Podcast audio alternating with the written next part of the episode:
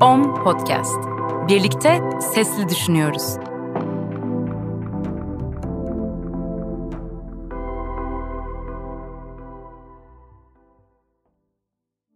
Yakın gelecek. İş yatırımın destekleriyle. Yakın geleceğe hoş geldiniz.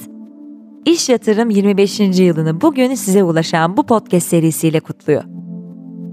Bu alanda önümüzdeki 25 yıl içinde dünyanın hala yaşanabilir bir yer olması umuduyla bu seride pandemiden bu yana ismini daha sık duyar olduğumuz sürdürülebilirlik kavramına farklı açılardan bakacağız. Cevabını aradığımız bazı çok büyük sorular, nasıl daha iyi bir gelecek yaratabiliriz ve neden yaratmalıyız? Şimdi bugünkü konuğumuza kulak verelim. Yine çok güzel bir soru. Her tip alan için fırsat var. Öncelikle onu söyleyeyim. Bu bir felsefe. Yani sürdürülebilirliğin ye amaç eden bir işte çalışmak lazım. Yani artık dünya ve gelecek ve fırsatlar burada. Sürdürülebilirlik ekonomisi mesela ekonomik terimle cevap vereyim size. 2030'a kadar 12 trilyon e, dolarlık yeni gelir alanı getirecek. Bu bildiğimiz alanlardan değil. Yani otomotiv sektörü değil ama mobilite sektörü. Yani ya da mobilite alanı ya da işte e, sağlık sektörü değil ama yeni sağlık çözümleri. İnsanları nasıl refahlı yapacağız, sağlık hizmetlerine ulaştıracağız, e, onları kesintisiz bu hizmetlerden faydalandıracağız diye baktığınızda bambaşka aktörlerin birlikte çalıştığı bir noktaya geliyorsunuz. O yüzden de konu esasında ben bilgisayar mühendisliği mi okuyacağım, ekonomi mi okuyacağım, hastane yönetimi mi okuyacağım değil. Ben neye hizmet edeceğim? OM'un iş yatırımın destekleriyle gerçekleşen podcast'i Yakın Geleceğe hoş geldiniz. Mikrofonda ben Büşra Erkara. Bugünkü konuğumuz sürdürülebilirlik danışmanı Gülün Yücel. Gülün Hanım 1992'de Boğaziçi Üniversitesi Siyaset Bilimi ve Uluslararası İlişkiler bölümünden mezun oldu. MBA'ini Londra'da City Üniversitesi'nde tamamladı. 20 yıl boyunca aralarında IBM'in de olduğu pek çok kurumsal şirkette hizmet ve sistemleri iyileştirmek üzerine çalıştı. 2014'ten bu yana sürdürülebilirlik danışmanlığı yapıyor. Ayrıca Profesör Doktor Levent Kurnaz'la beraber yazdığı Yeni Gerçeğimiz Sürdürülebilirlik adında bir kitabı var. Hoş geldiniz. Hoş bulduk. Çok teşekkürler. Çok teşekkürler bugün burada olduğunuz için. Ben de çok teşekkür ediyorum. Sağ olun. Kayıttan önce bahsetmiştim. Ee, bir süredir Hollanda'dayım ve geçtiğimiz günlerde bir belgesel izleme fırsatım oldu. Grup A adında buradaki bir mimari stüdyonun 25. yılını kutlayan bir belgesel. E, ve kuruculardan biri e, şöyle bir şey söylüyor. 1996'da Londra'da işte yaşam alanlarını yeniden hayal etmek için bir yarışma açılıyor. Sanıyorum adı Living in Space. E, ve o yarışmayı hatırlarken diyor ki ben sürdürülebilirlik kelimesini ilk defa orada gördüm. Sizin de aslında uzun bir kurumsal hayat deneyiminden sonra sürdürülebilirlik alanına geçişiniz var. Bu geçiş sizin için nasıl gerçekleşti? O yolculuktan biraz bahsedebilir misiniz?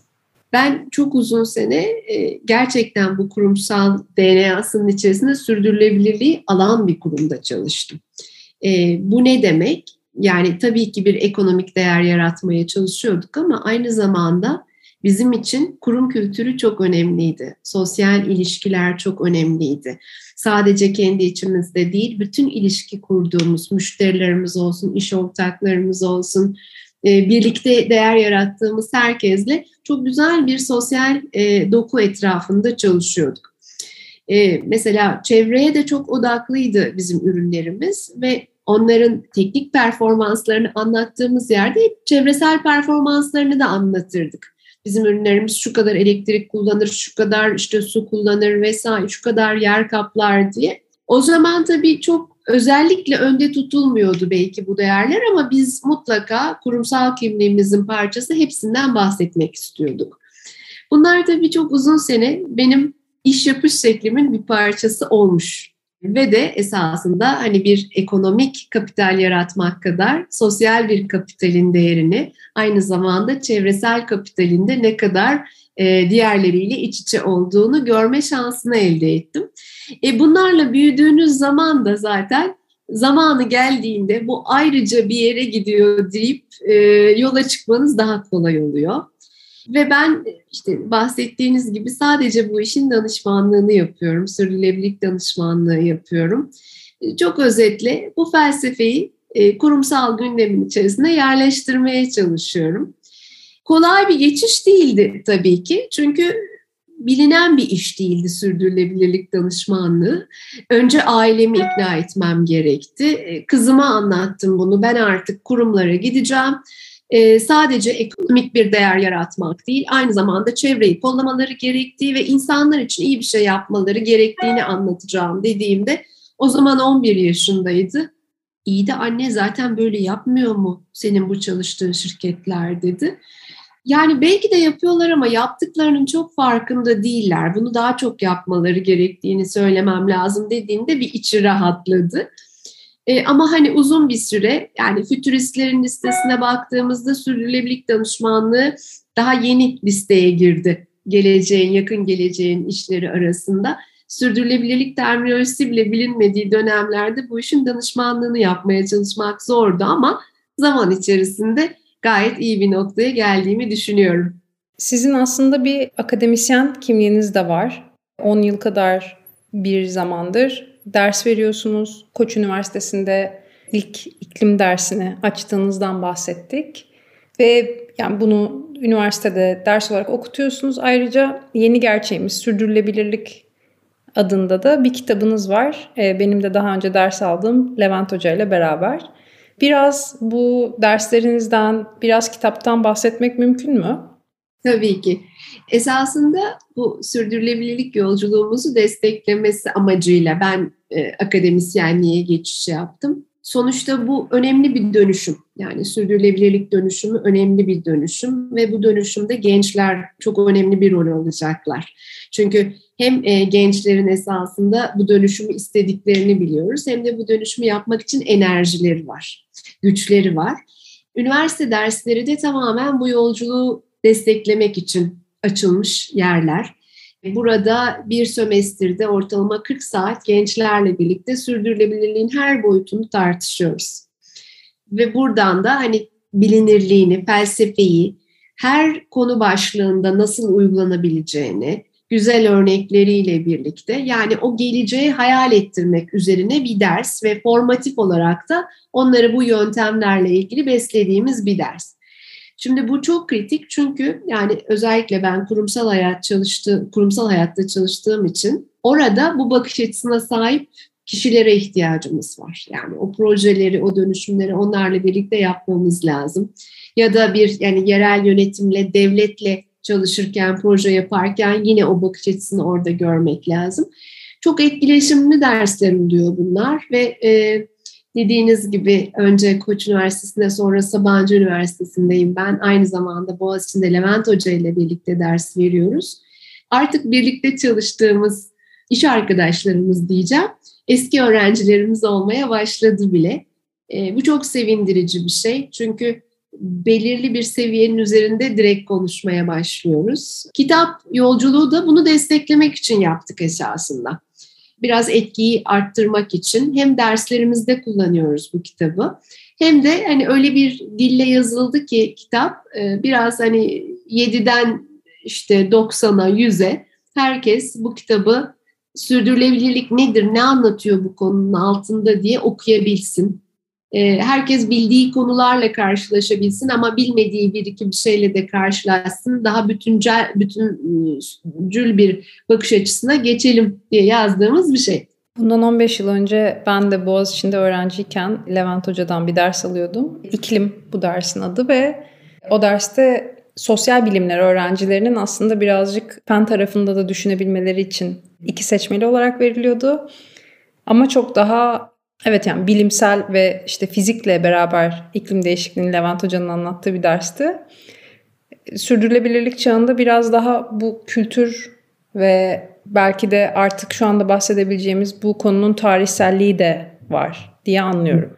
Çok doğru. Şimdi zaten e, başlangıç noktamız öyle. Yani Levent Hoca biliyorsunuz bir fizik profesörü, bir aktivist bazdan geliyor, akademisyen. E, ben iş dünyasından geliyorum. İşte hani kadın bakış açısını taşıyorum, sivil toplumculuk yapıyorum, kadın yandaşlığı yapıyorum, genç yandaşlığı yapıyorum. Burada tabii ki çok bütünleyici bir bakış açısı da yakalıyoruz. Aynı zamanda hiç anlaşmadığımız şeyler de yakalıyoruz ki bu çok kritik bence. Aynen ders düzenimiz de böyle. Yani biz bu dersi kurgularken bütün branşlara açık bir ders olarak kurguladık. Ve de her branşın temsil edilmesini önemsiyoruz. Yani ona göre seçiyoruz öğrencilerimizi. Çünkü burada bir tecrübe paylaşımı var. Hepimiz birbirimizden tamamlayıcı bir takım bakış açıları ediniyoruz. İşte batı dillerini de istiyoruz, eğitim fakültesinde istiyoruz, mühendislikte istiyoruz, idari bilimlerde istiyoruz, temel bilimlerde istiyoruz burada. E, ve dediğim gibi anlaşmak şart değil. Bunları tartışabilmek ve bu bakış açılarından hepimizin farklı bir yere gidebilmesi esas e, derslerde. Aynen sürdürülebilirlik dönüşümü de böyle bir şey çünkü. Yani o e, kendimizi sadece dünyaya aynı yerden baktığımız insanlarla görürsek bu düzen aynen böyle devam et, eder. E, biz burada esasında bütünleyici ve birlikte çalışma, birlikte bakabilme prensibine gelebilmek istiyoruz. Temel becerileri geliştirmesinin yanı sıra bence hani dersimizde en fazla katmaya çalıştığımız değer bu. Evet. Şimdi sürdürülebilirliği konuştuğumuzda hemen e, sürdürülebilir kalkınma amaçları da gündeme geliyor ve yanılmıyorsam bu Birleşmiş Milletler'in e, birkaç sene önce belirlediği 17 maddeden oluşan bir liste. Birkaç soru var aslında aklımda buna yönelik. Biraz belki bunlardan bunlara çok aşina olmayan dinleyiciler için bahsedebilir miyiz? Yeterli olduğunu düşünüyor musunuz? Ve tabii Türkiye'de aslında hangileri daha çok öne çıkıyor ya da siz danışmanlık verirken hangilerine daha çok yoğunlaşmak gerektiğini hissediyorsunuz? Bunlar merak ettiğim birkaç şey.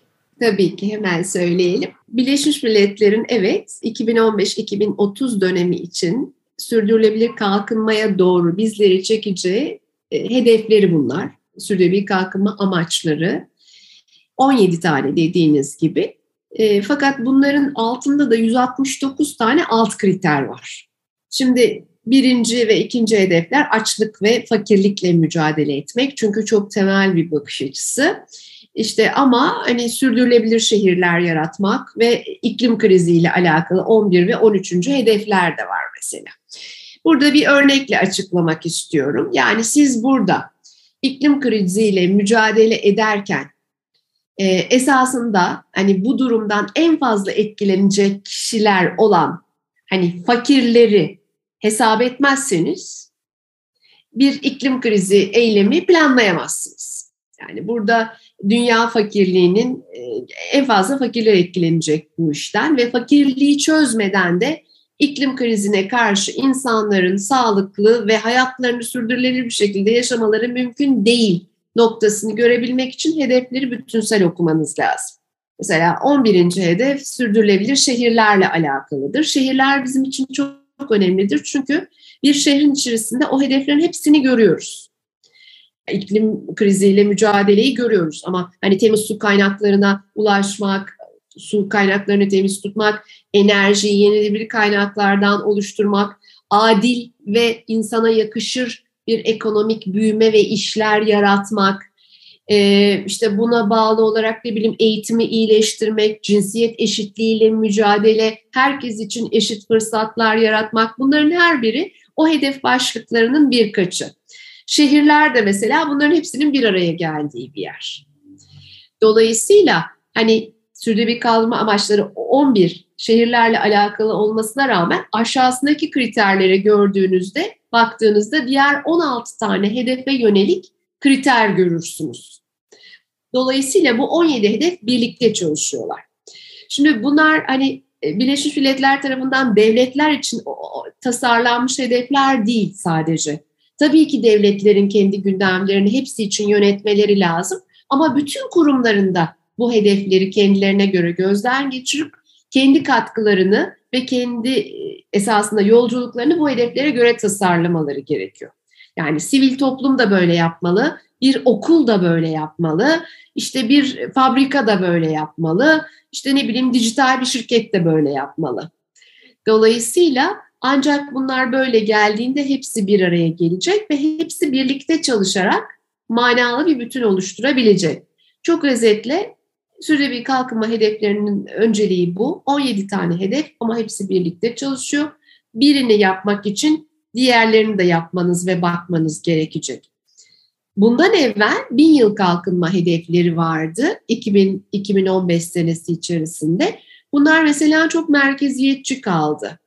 Ee, ve tek tek sonuçlar elde edildi ama hani böyle çok tabana yayılan kapsayıcı bir dönüşüm yaratmadı.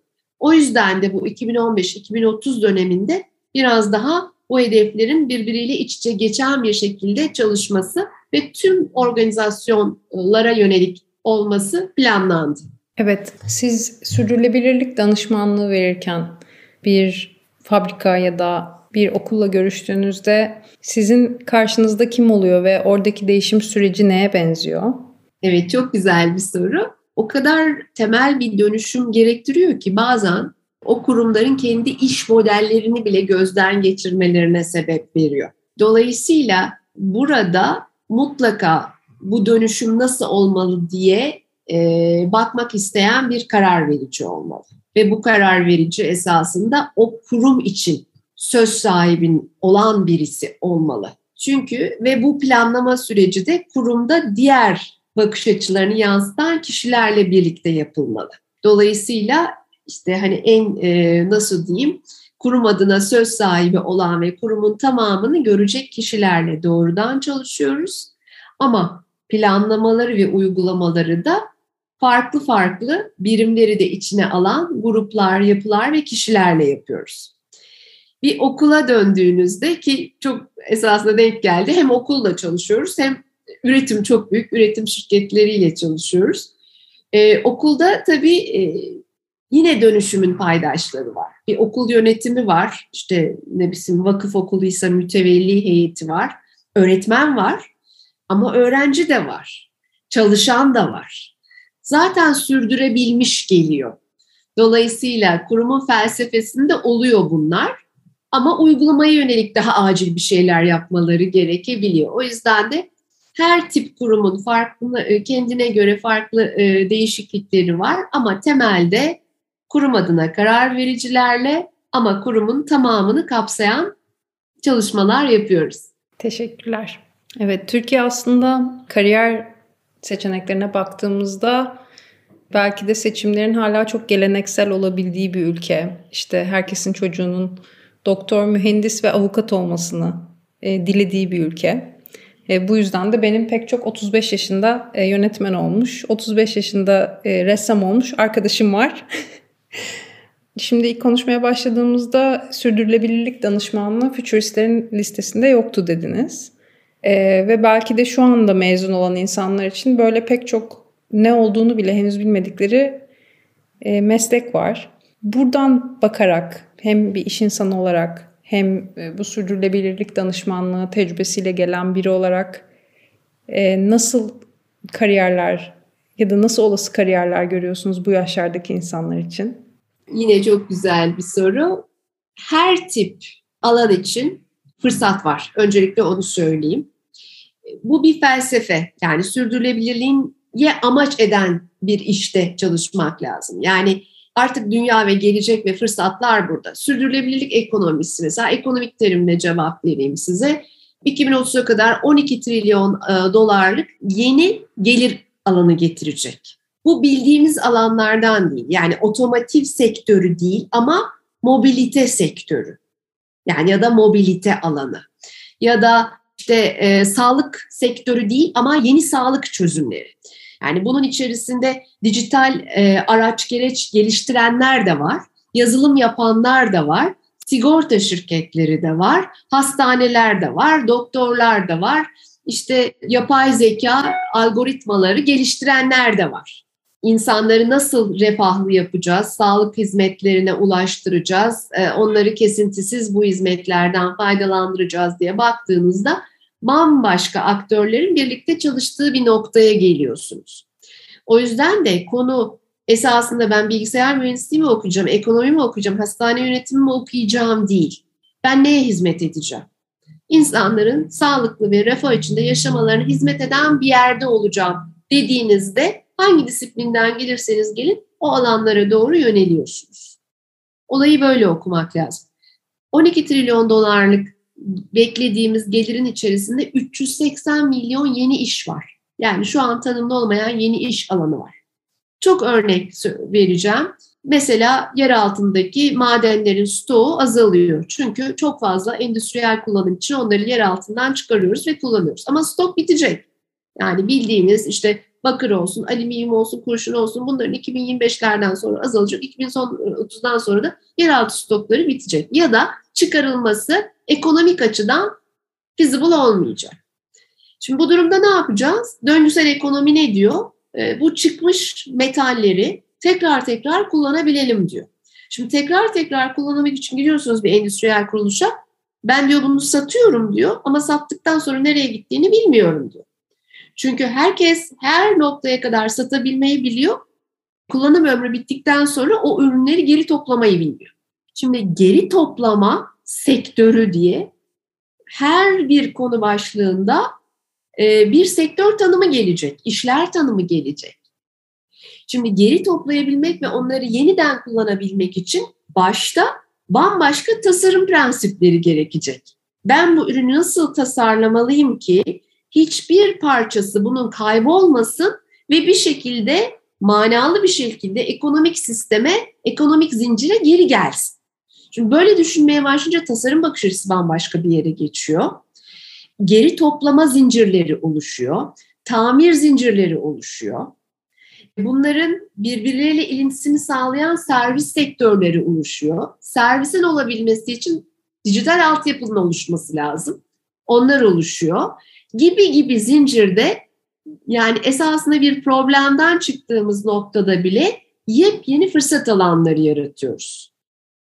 O yüzden hani ben öğrencilerime e, ne olmak istiyorsun tabii ki diyorum. Hangi kodulardan ama çalışmaktan hoşlanıyorsun deyip e, bu sistemin boşlukları ve fırsatları açısından yönlendirme yapmaya çalışıyoruz. Yani konu mühendislik okumak değil ama bir e, biyomimetik gelişen bir mühendislik akımı doğayı taklit ederek mühendislik bakış açısı oluşturmak. Şimdi mesela bu çok büyüyecek. Mühendislik okuyacaksan git bunu oku demek mantıklı. Ya da ekonomi okuyacağım. Yani 1945'lerden beri öğretilerde olan neoliberal politikaları, işte arzlar, talepler nerede kesişiyor? Bunları okutmanın manası, okumanın manası yok. Artık işte sürdürülebilir kalkınmaya destek verecek ekonomik modellemelerin olduğu dersleri almak lazım ekonomi okuyacaksanız. Mesela bir simit ekonomisi tanımı var ya da mutluluk ekonomisi tanımı var. Yani e, ekonomistler için çok büyük araştırma konuları var. Yani hem yeni ekonomik e, modeller tasarlanıyor hem de mevcut sistemden buraya nasıl geçilecek? Bunların e, tasarımı şu anda çalışılıyor. O yüzden de ekonomi okumak isteyenlere de yepyeni alanlar var. Çok güzel cevapladınız siz de. Çok çok teşekkürler. Çok teşekkürler. Daha önceki röportajlarınızı okurken e, hem bir melek yatırımcı olduğunuz bilgisine de ulaşmıştım. Hem de e, etki yatırımı diye bir kavramdan da bahsediyorsunuz. E, hazır biraz daha ekonomiden ve bu konunun dünyaya bağlanan, nasıl diyeyim daha materyal bir şekilde bağlanan kısımlarından bahsederken etki yatırımı ile ilgili de konuşabilir miyiz? Tabii ki. E, şimdi bu dünyaya geçince esasında fırsatları görmeye başlıyorsunuz ve bu dünyanın dönüşümü esasında e, yani mikro ölçekten gelecek. Yani bu sürdürülebilirliği destekleyen yeni iş alanları e, olacak, yeni teknolojiler olacak. Bunların etrafında startuplar olacak. Benim hani bir esasında amacım da yani sürdürülebilirlik iş modelini e, yaratacak, sağlayacak ve geliştirecek girişimleri desteklemek. Yani melek yatırımcılık şapkamla ilk günden beri bunları da yapmaya çalışıyorum. Şimdi bu noktada etki yatırımı ne demek? Sürdürülebilirlikle ilintili yatırım ne demek? Şimdi sürdürülebilirliğe hizmet eden bir yatırım olur ama etki yatırımı olabilmesi için orada o yatırımın topluma, çevreye ve ekonomik refaha sunduğu faydanın ölçülebilir olması gerekiyor. Ölçtüğünüz noktada da etki yatırımı bu diyebilirsiniz. Yarattığı etkiyi çünkü o yatırımın ölçme şansına sahip oluyoruz. Ee, burada e, bahsettiğiniz gibi e, etki yap, etki yatırımı Türkiye platformu olarak esasında bu etki yatırımı konusunun iki amaçla bilinmesini istiyoruz. Yani bir yatırımlar artık yani mesela yatırımcı bakış açısı da etkisi olan, ölçülebilir etkisi olan alanlara doğru gidiyor. E, oradaki fonlar artıyor. Biz bu fonların Türkiye'de oluşmasını istiyoruz. Türkiye'deki girişimcilerin bu fonlardan faydalanabilmesini istiyoruz. Bu fonları Türkiye'ye çekebilmek istiyoruz. Dolayısıyla e, burada o dönüşümü destekleyecek girişimlerin o yatırımlara ulaşması için etki yatırımcılığının bilinmesini arzu ediyoruz. Diğer bir kolda da bu ölçümlemelerin olabilmesini sağlıyoruz. Türkiye'de bu ölçümleri yapabilecek, yapmak isteyen uzmanları yetiştiriyoruz. Dolayısıyla e, bu konuda sürekli eğitimler yapıyoruz, sertifikasyonlar yapıyoruz, projelerin etkisini ölçüyoruz. E, bu bizim tabii ki sürdürülebilirlik dönüşümümüzde çok kritik olacak bir alan. Çünkü biliyoruz ki yani bu sürdürülebilirlik acaba eskiyor mu terminoloji olarak dedik. Çok fazla mı kullanılmaya başladık ama bazı insanlar hala ilk defa duyuyorlar bunu dedik. Şimdi ne olursa olsun evet sürdürülebilirlik bir felsefe. Bunu doğru anlayan ve kullanan da olacak ama çok böyle hani kendi geleneksel iş yapış modelinin yanına alıp onunla birlikte de devam etmek isteyecekler olacak. Ama bu öyle bir dönüşüm ki büyük bir şey bu. Temelleri değiştiriyorsunuz. Ve de işte bu etki ölçümlemesi yapmadan da nasıl bir fayda yarattığınızı anlamıyorsunuz ve anlatamıyorsunuz da yatırımcıya. O yüzden de her açıdan etkiye odaklı, doğru alanlarda etki yaratan, bütün kaynaklarında doğru kullanıldığı iş modellerini yapılandırmak için bu bakış açısına ihtiyacımız var. Bunu desteklemeye çalışıyoruz. Teşekkürler. Bu serideki tüm konuklarımızdan geleceğe bir cümle bırakmalarını rica ediyoruz. Acaba sizinki nedir? Çok kısa ifadeyle evet mümkün diyeceğim. Ve bu dönüşüm için esasında doğru ve güzel fikirleri hızlıca yaygınlaştırmamız lazım. Herkesi ikna edemeyeceğiz bu dönüşümde ama gerçekten doğru becerilere sahip, gezegene gönüllü, felsefi değerleri ve kişisel değerleriyle doğru değerleri destekleyen esasında bir toplamında baktığınızda yüzde yedi böyle düşünse biz bu ekonomik düzeni de doğru noktaya getiririz diye e, düşünüyorum. Tek bir cümle olmadı ama kısa anlatımıyla evet mümkün diyeceğim. İçimizi aydınlatan bir perspektif. Çok teşekkürler. Keyifli sohbetiniz için. Ben de çok teşekkür ediyorum. Başarılar diliyorum. Yakın gelecek. İş yatırımın destekleriyle.